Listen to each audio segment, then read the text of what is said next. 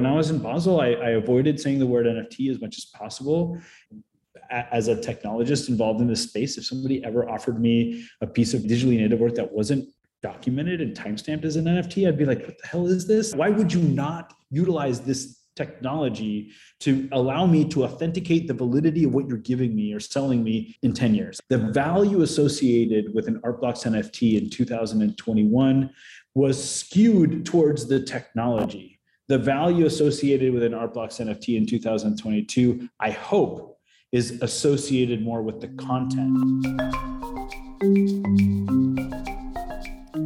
Welcome to the Artelligence Podcast. Live Art's look behind the scenes at how the global art market really works. I'm your host, Marion Maneker.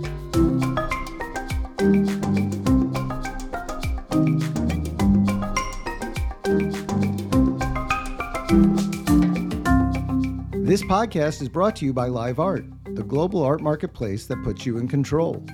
Download the Live Art app to get all of the most relevant art market information, as well as access to exclusive private sales. Or visit us at liveart.io.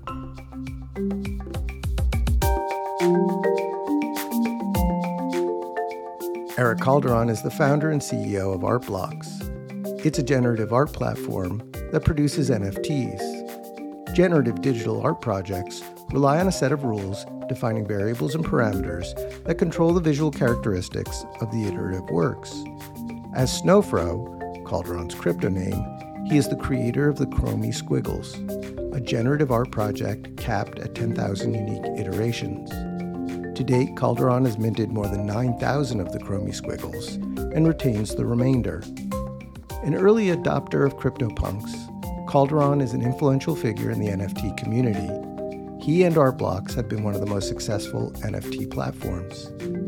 In this podcast, we discuss his recent trip to Basel, Switzerland, and his views on the current state of the NFT market, as well as its future prospects. I hope you find it interesting. Erick Calderon, welcome to the podcast. Thanks. I'm really excited to be here. I want to talk to you about a bunch of different things that you're doing with Art Blocks and some of the partnerships you have with Pace Verso and with Venus over Manhattan. And I especially want to hear about your trip to Art Basel, the heart of the art world. But before we get there, I thought, can you just explain for everyone the Chromie Squiggle is your generative art project, and Art Blocks is the business that's somewhat parallel to it. But I was hoping you could sort of put it in your own words. Yeah, the Chromie Squiggle is a is an artwork that is the project zero of art blocks, right? And we say project zero because we started with project zero, number one, number two, number three. I think we're at project number 320 today. And it is just one of a bunch of different generative art algorithms that are running on Artblocks on the Ethereum blockchain. So it was originally created as a proof of concept to demonstrate how much variability you can get with a generative algorithm. But shortly before releasing Artblocks, I thought that it'd be kind of fun to include it also as an artwork on the platform. So while Chromie Squiggles are created by me and Artblocks was created by me, Artblocks has turned into a organization with a lot of different team members and a lot of constituencies that go well beyond just me. And so the Chromie Squiggle remains as just an independent project of, of myself as like under my name, Snowfro as the artist. And Artblocks continues to release really awesome art into the uh, generative art world. So you're eating your own dog food. You're both the proprietor and your best customer. Early on, I'd say, yeah. I think at this point, with the team as big as it is, I, I go out of my way to make sure that I'm not speaking for the team. And so hopefully, proprietor is no longer a word I use to, to describe my relationship with Artblocks. Like there's just too many people that have too much influence into what's happening in the team. But yes, in a weird way. Yes, sir. well, I guess that gets to my next question because that makes you both as a generative artist yourself someone who has a project to explain, promote, participate in, because when people buy art, they want to usually get to know the artist and understand the background and concept behind it. But as the founder of Art Blocks, you're also somewhat of an evangelist for digital art, generative art, and I presume as well, in a broader sense, the blockchain.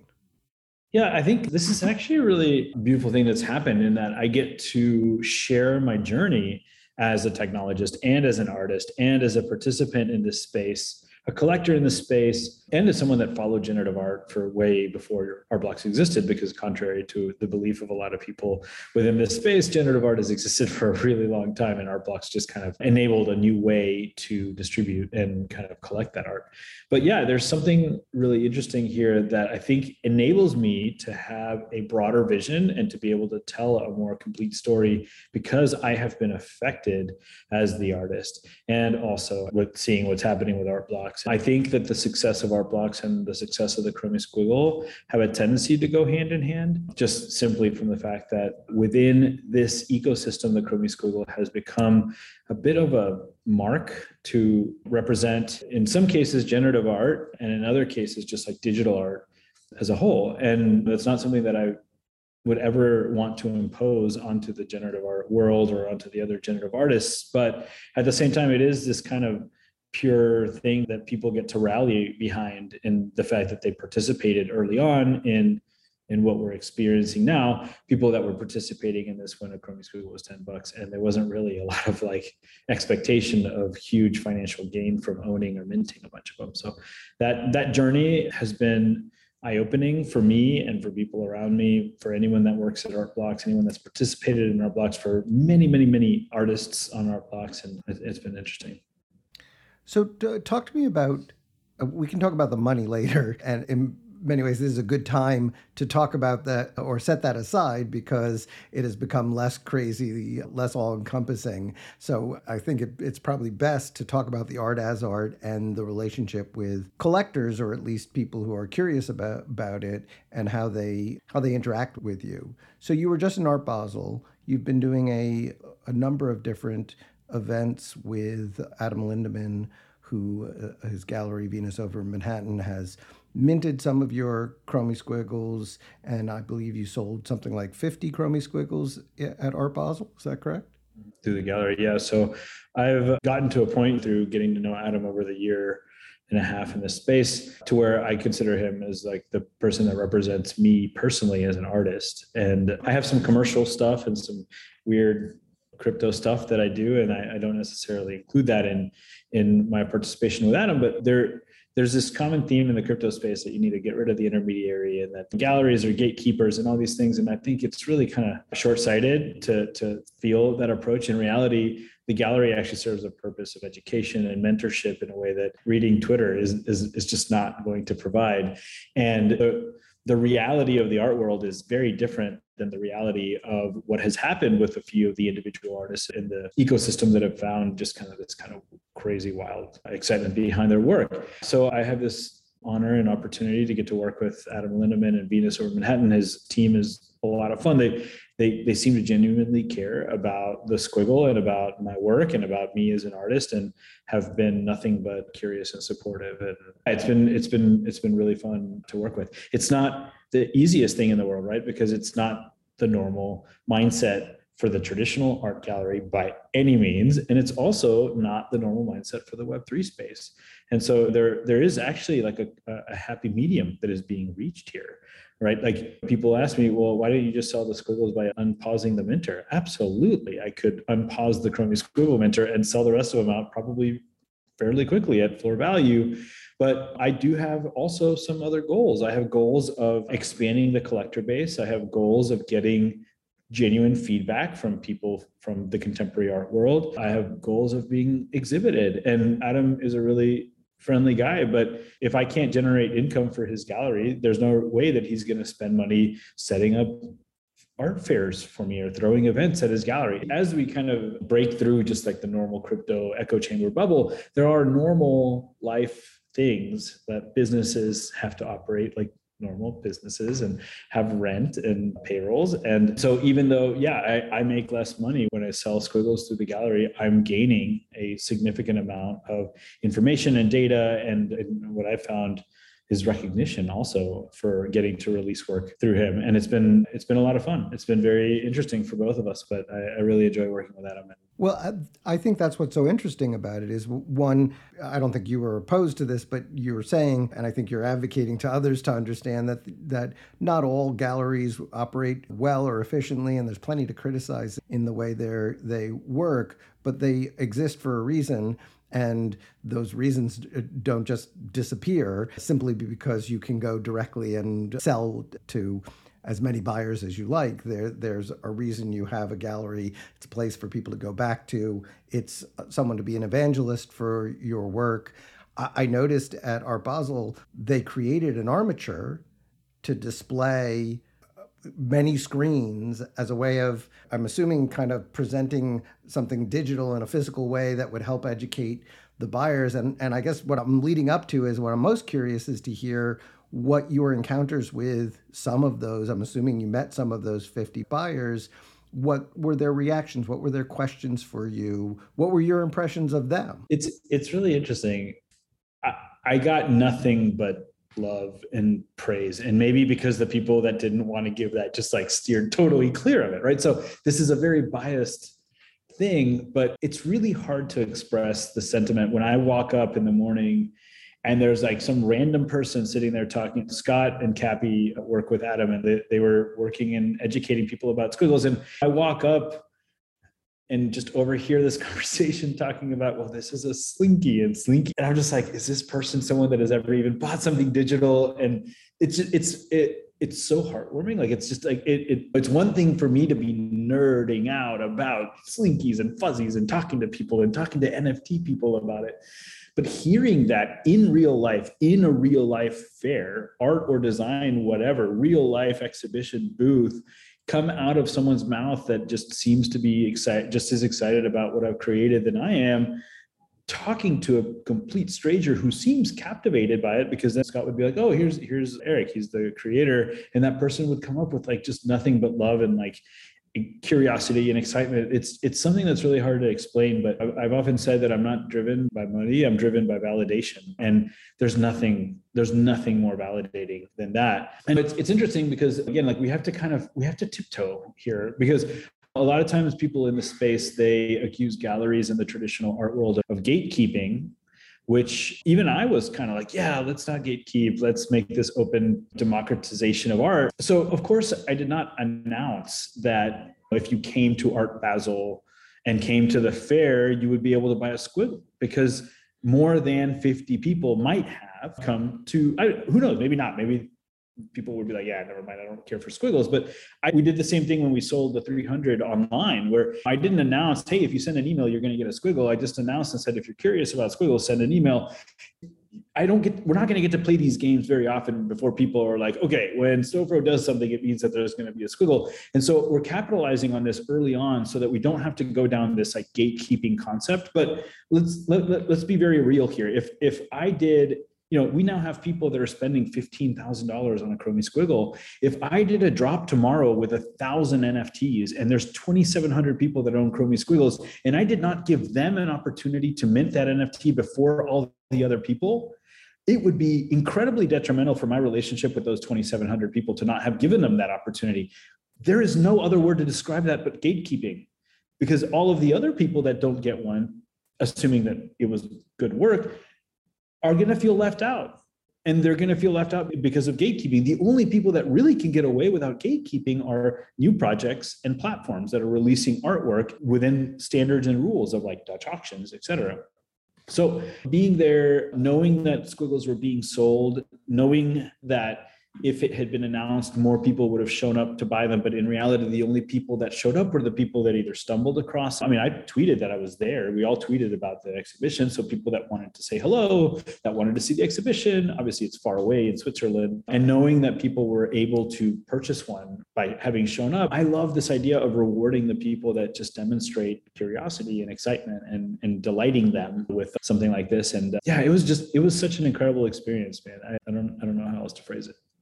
No, look, I think that 50 of these sold at Art Basel is a huge number. Primarily because Art Basel is a place that people are there for one purpose to try and buy art it's it is not a casual art fair. Most of the people who are there, especially the first couple of days, they're there because they know galleries have saved the best stuff. I've heard some collectors complain that the problem is everything's pre-sold now, so you show up and it's hard to find anything to, to, to buy, and they're there seriously to buy. If they don't buy, it's not because they didn't have the money, it's because they couldn't find something they really wanted. So 50 of those type of people buying Chromie Squiggles from Adam Lindemann, presuming most of them are were not going there to get a Chromie Squiggle, especially given the great divide there still is between the the traditional art world and the digital art world. I saw that number. I thought it was huge. I was, uh, I was really excited about it. Also, we weren't in the art fair itself, right? We were at Design Miami, which is across the street, which is more of a design fair, which has significantly less traffic than the art fair too. So people actually had to make an effort. People that were looking for art had to make an effort to come to Design Miami and, and see the booth. And yeah, no, so it was just it was it was yeah, it was fun. And then the second part of it is I understand why people find gatekeeping to be a, an issue, but one of the things that art galleries do is create a community. The most important thing about most art that is sold isn't just that it gets sold to someone, but that there's a connection so that if that person wants to is no longer in love with it that it can be sold back and replaced with someone else. And and i would think especially with digital art there is a danger of a lot of this stuff kind of being a novelty and then disappearing. The, the money may somewhat prevents that but we can't be sure that the money's are, are always going to be there. In fact, with the way crypto has come da- down, the money's a lot smaller now than it was uh, a year ago, for for better or for worse. And uh, I am not sure how you you view it. So that that community building and making connections and maintaining the community is an important part of having it. I'm sure that there are outliers or maybe even this is maybe this is the norm, right? But to me as someone that has built a business and and you have to give your existing customers a feeling of value because they are existing customers, right? Like running a tile company, if we were busy and there's 10 people in the showroom and a bunch of appointments and a random person comes off the street that's never come here, we're going to be like, I'm so sorry but can you please come back with an appointment? But a client that visits us all the time comes in and it's like, oh man, I'm with these people. Just give me a moment, and then you're juggling a couple people, but you give them the time of day because they support you. It would be completely unreasonable for a gallery to have a very small edition from an artist, a highly anticipated artist, and say to their entire collector base, "Sorry, sorry, guys. I'm actually just going to go let someone off the street come in and buy it. But that seems to be the, the concept of gatekeeping that people have a hard time with. But that might also be the concept of creating a customer base that people in the crypto space lack so much. And I think a lot of the early success of art blocks, when it's not nearly as noisy as it is now, but back then there was still some noise, is just I, I, I don't think that I'm gifted at this. I've just spent 20 years working with customers and developing relationships. And that's something that came very natural to me. If you are completely opposed to gatekeeping in that sense, in the way that I've described it, there is, I think, malicious gatekeeping. I think there are situations where it is about pride and it is about snobbery and it is about like getting the prices high. But but for the most part, if you are against that kind of gatekeeping that I've just described, then there's an inherent incompatibility with making the people that support you, whether it's me supporting the people that support me as an artist or me supporting the collectors that support art blocks as a, as a platform we need to be able to give those people recognition for being collectors. And a lot of that is in, in this case for example would be considered gatekeeping. You can fight decentralization in some ways and not in others but ultimately like to, we we want decentralization. So let's use the tools that we like out of it and not necessarily conflate everything decentralization being everything kill the middleman kill the gatekeeping like it doesn't actually have to work that way. We can we can find some nuances and, and, and work through those. That that does seem to be the central paradox of crypto is that everyone dreams of decentralization and talks about what the advantages would be, but there are huge centripetal forces that keep bringing things back to some sort of nodes in all aspects of this. And, and that, that vision has yet to be realized in a way that you can point to it and say, yes, there's something that's a- actively working in a decentralized way. And it's not exactly a novel technology anymore. I know that we're still building on this, but we've had years for that. So it would suggest that those forces towards things being centralized remain an issue. Adam Lindemann's not the only gallery you work with. You've recently announced that Art Blocks has a partnership with Pace Verso. And I was hoping you could just talk a little bit about that. Yeah, that's that's really exciting too, and completely different situations, right? And that's something that's really kind of interesting. I had I had a gentleman walk up to me at the Basel booth and be like, okay, so does does this mean that Pace is going to sell the rest of your squiggles? And, and, I understand like this is all pretty novel to people, and so I can I can I can kind of understand how people can be confused. So my favorite artists in the world happen to be represented by Pace. These are people that I've looked up to and that I respect as artists, as creatives, as people making statements in our society. Blah blah blah. These are creative people that I think can add value to what we're doing at Art Blocks by releasing that kind of bucket of creativity into this method of collecting and distribution that we've created at Art Blocks that has proven itself to be a compelling way to share and experience art. And so any of those Pace artists could technically approach Art Blocks directly. In fact, we worked with Leo Villareal, who is a Pace artist, before there was an announcement of any kind of partnership because Leo had the the capacity, the capability, and the understanding of the space to just work with Art Blocks directly and chose to work with, with Art Blocks. But the reality is, again, like we do need the galleries, we need their mentorship, we need their uh, support. And I, I believe that Art Blocks can offer pace a, a place where pace can offer their its stable of just roster of amazing artists a comfort zone of releasing art into the NFT world in a way that feels compatible with the community and with the ethos. In other words, these artists may not even be prolific creative coders just a lot of artists don't actually do their own art. They get other people to do it. But they're creatives. They can offer creative direction to stuff that can be compelling. And we started with artists that actually are very native to the space. So john gerrard and leo villareal both people that have been working with digital environments for a long time. So we bring to the table this opportunity this kind of clean entry in my opinion for the contemporary artists to enter the nft space almost in a way of being pulled in versus bullying their way in, which sometimes works and sometimes doesn't.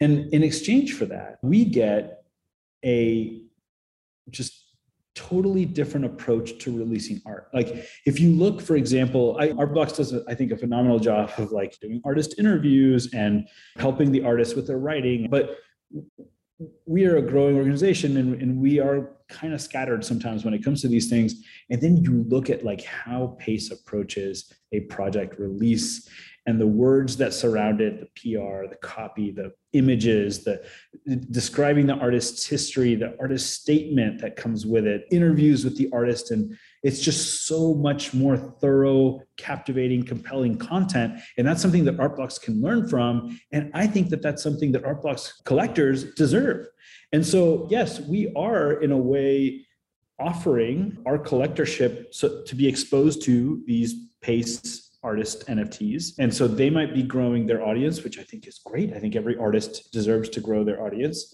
But we are also, as a platform, learning so much about how to effectively onboard an art project and make it just be at that top notch level, like in the big leagues of art. And as a result of that, because Pace Gallery is at such a high stature in, in, the, in the contemporary art world, it gives us a nod of recognition as so, as, as an organization that has done something that has been compelling enough for a very established organization in the traditional art world to be willing to, to take a chance with. And that is something that's very valuable to me we see crypto organizations splashing money literally everywhere, left and right. Everything in a lot of things in the traditional art world that are involving crypto feel like a sponsorship.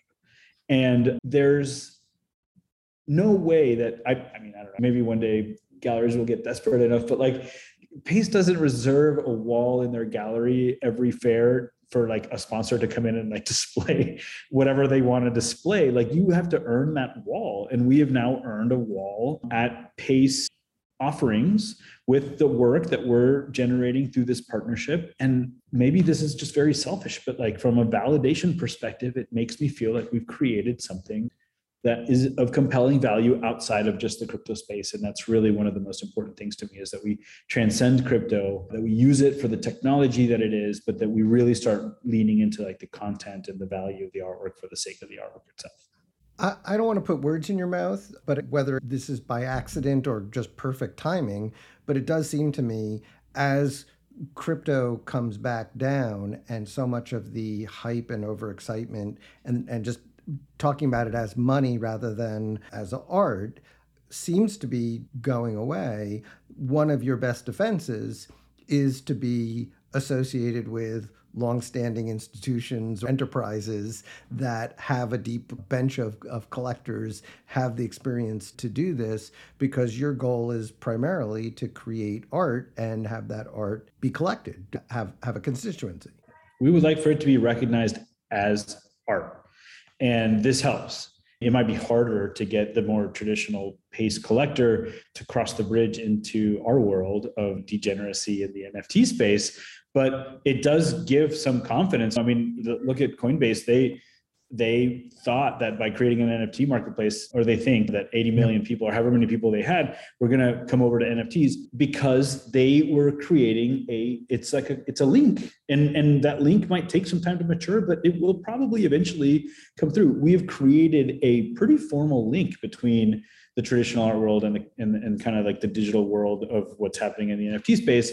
And I think it's kind of maybe the other way around in terms of what's happened with the values. I think the values of everything coming down have been incredibly disarming on both sides. When I was in Basel, I, I, avoided saying the word NFT as much as possible. I really dug into the idea that as a technologist involved in this space, if somebody ever offered me a piece of digitally native work that wasn't documented and timestamped as an NFT, I'd be like, what the hell is this? It literally is like, what, what are you giving me? Why would you not utilize this technology to allow me to authenticate the validity of what you're giving me or selling me in, in 10 years. So if we really can just lean into the technology itself, when values go down, and we really just get to start talking about the content and the technology.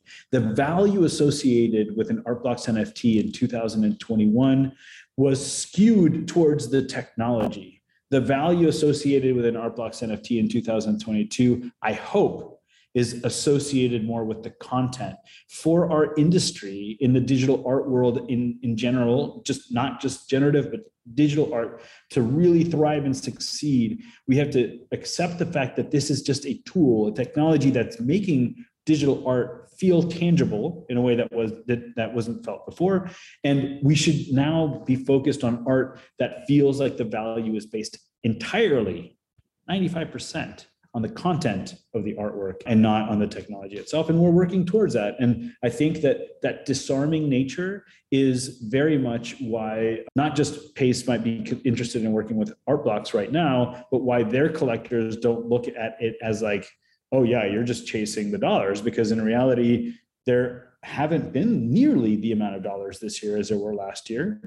Has that affected has that affected sales either of your of Chromie Squiggles or just across art blocks? Without the idea that the, the things are going to skyrocket or, or go to the moon, as, as the crypto people say, are people less interested, even if they're cheaper? Or because they're cheaper, are people more like, hey, I can buy one of these things and it's, it's not something that I have to worry about making a huge sacrifice. If I really love it, great, I'll pick it up. Yeah, I think there's a few different kind of variables at play here. I think there are a lot of people that think one ETH equals one ETH, period. And so a squiggle at 14 ETH is, I think the floor at 14 ETH is might be uh, an all-time high or getting close to being an. Well, no, did it hit 20? I can't remember. It, last year was a blur, but so they see it as success. And but then then there's a world where people from the outside world are looking at that as, oh, I can get a squiggle for 12 or 15,000. Last year, it was $40,000 at one point. I do think that growth comes from these situations because there was a number in my mind that if a squiggle on the floor at OpenSea hit that number, I would be willing to call a non-wealthy friend that has been curious and interested about the space and been like, look, this is a number that I feel that if you bought this thing and it went down 30%, like it's not going to change your life.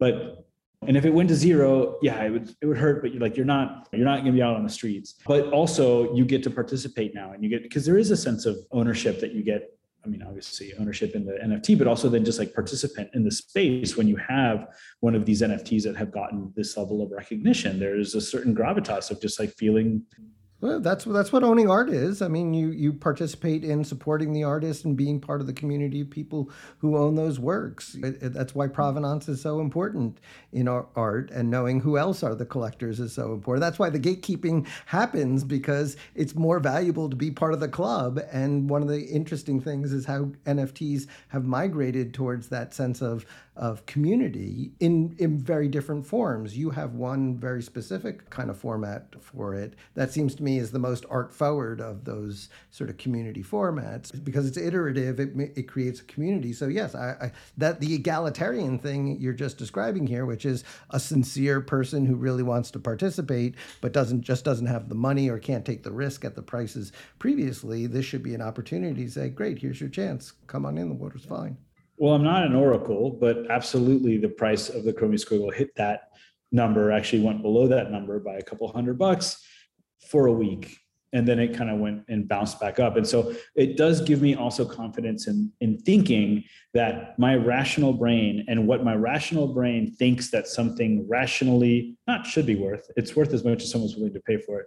But rationally is a good entry point for someone actually was a reasonable target. And i felt the same way for CryptoPunks right? So this doesn't just have to be like art that's intended to be art for the sake itself although i do think that CryptoPunks were intended to be art for the sake of art itself but they were completely consumed as a pfp culture. Same thing i was sitting there thinking 50000 bucks like that for the people that want one like that might be the entry point. And sure enough it went down to like 47 or 46 but now it has bounced back. So it's interesting to see these these cycles the last thing I want to ask you is the reverse of this because you had a, I, I love your Twitter threads, and you had buried in one an encouragement to the Web3 crowd to, in your travels, seek out an art forward event.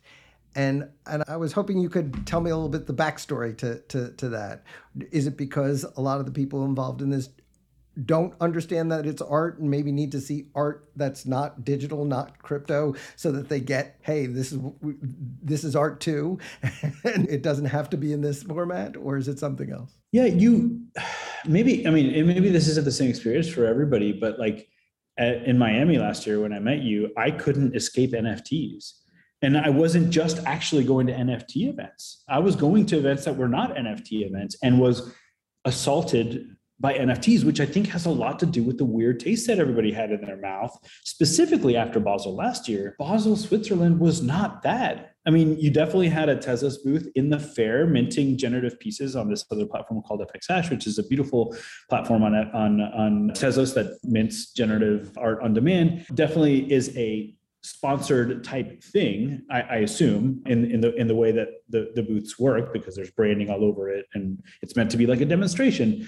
But besides that, I was able to avoid saying the word NFT. I was able to have conversation using the words digital art a lot there's a world where ETH was struggling so bad that people just didn't even want to talk to me about it because they thought that I would like just start to cry or something because you don't bring up you, like poor lime yes. people's wounds like and, and people don't know me that well and so maybe they think like I'm just a crypto bro too like under the surface and whereas I I literally could care less the value of ETH at any given moment because I believe long term ETH is as Joe Lubin, one of the key co- contributors in this in this space, said gold is sound money and Ethereum is ultra sound money, and it's just the money of the future. Like I have no doubt that what we're experiencing with ETH right now is actually just a very low point. I, I, think it could go a lot lower for what it's worth, and I have a stack of cash waiting to buy ETH at significantly lower values than it is today. But the the the conversations were just not about the speculative nature of this. The conversation was about digital art, this renaissance of digital art,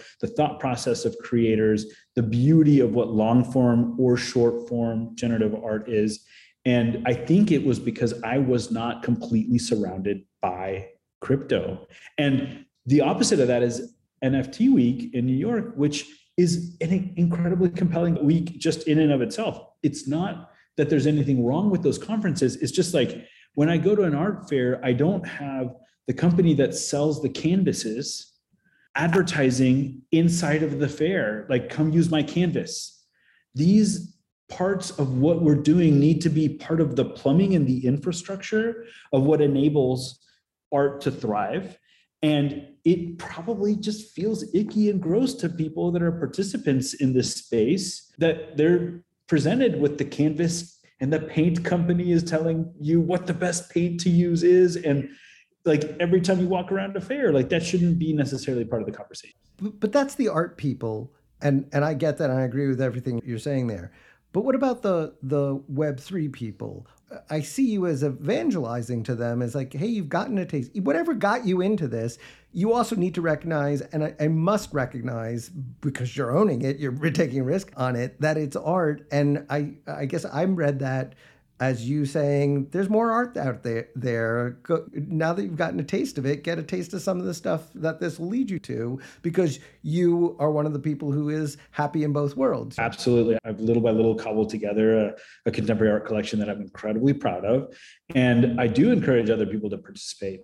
I also, but like really what I meant there was more the conversations. The conversations were so meaningful in Basel. They were just meaningful in a different way. They were meaningful for art for the sake of art itself. And I would say that in New York, because I came straight back to New York for NFT week after that, the, the conversation was actually very much shifted towards art for the sake of art itself too, which was really wonderful. There is still room for a art supply conference to exist, right? So we still need a conference where all the suppliers yeah. of canvases and paints and all that, but you don't have like an artist displaying their most recent pride work at the art supply conference.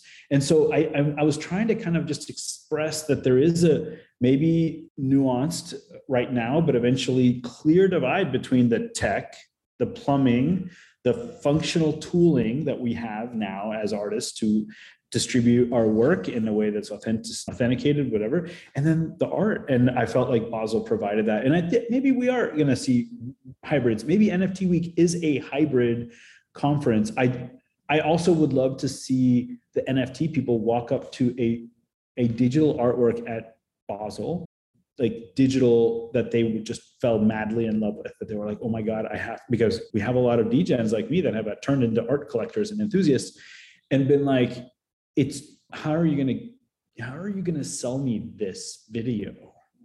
Is it a like thumb drive? Yeah.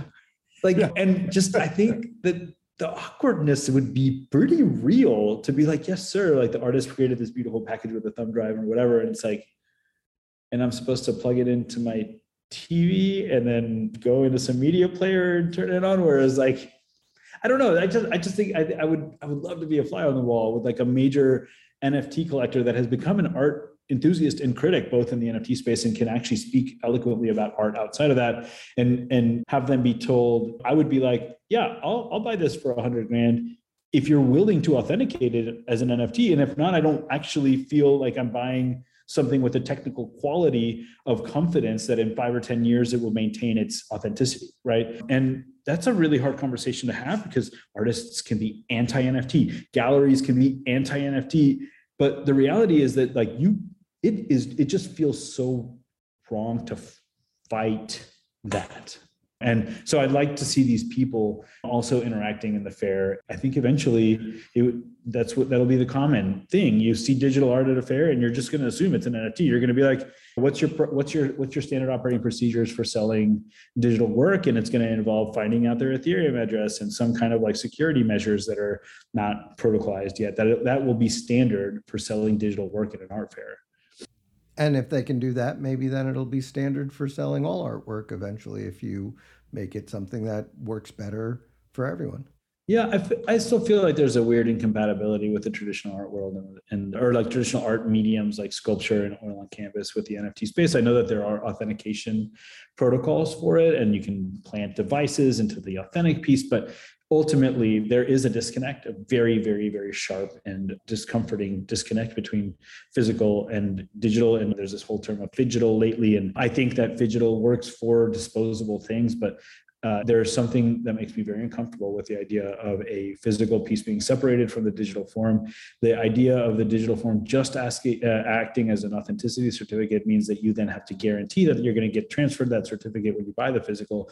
The only thing that makes me feel like it's worth the square peg round hole is that maybe in this way, people that collect traditional art mediums will start participating in the culture of secondary market royalty for artists because if you take a step back and look like it is kind of not fair that if you are a digitally native artist you actually get to participate in your own success. And currently if you're not a digitally native artist you you can but it's a little weird to get to participate in. Well the paperwork has always been the issue. I mean we've had these schemes for many years and they they always fall down on that the bookkeeping doesn't necessarily get done and and and doesn't quite work but those are those are subjects for another day and I don't want to keep you too long, so I'm going to end it here and thank you. This is one, it's always lovely to talk, talk to you, but it's great to hear that. I, I, just have to quote you to yourself. Maybe this doesn't happen forever, but it sounds like for the last year, but especially at Art Basel, you said you were you never felt so in demand in your life,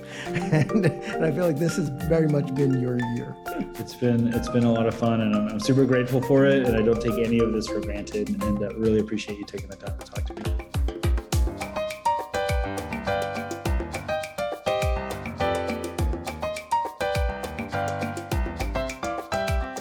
Thank you for joining us at the Artelligence Podcast, edited by Colin Ketchen, who also composed the original music.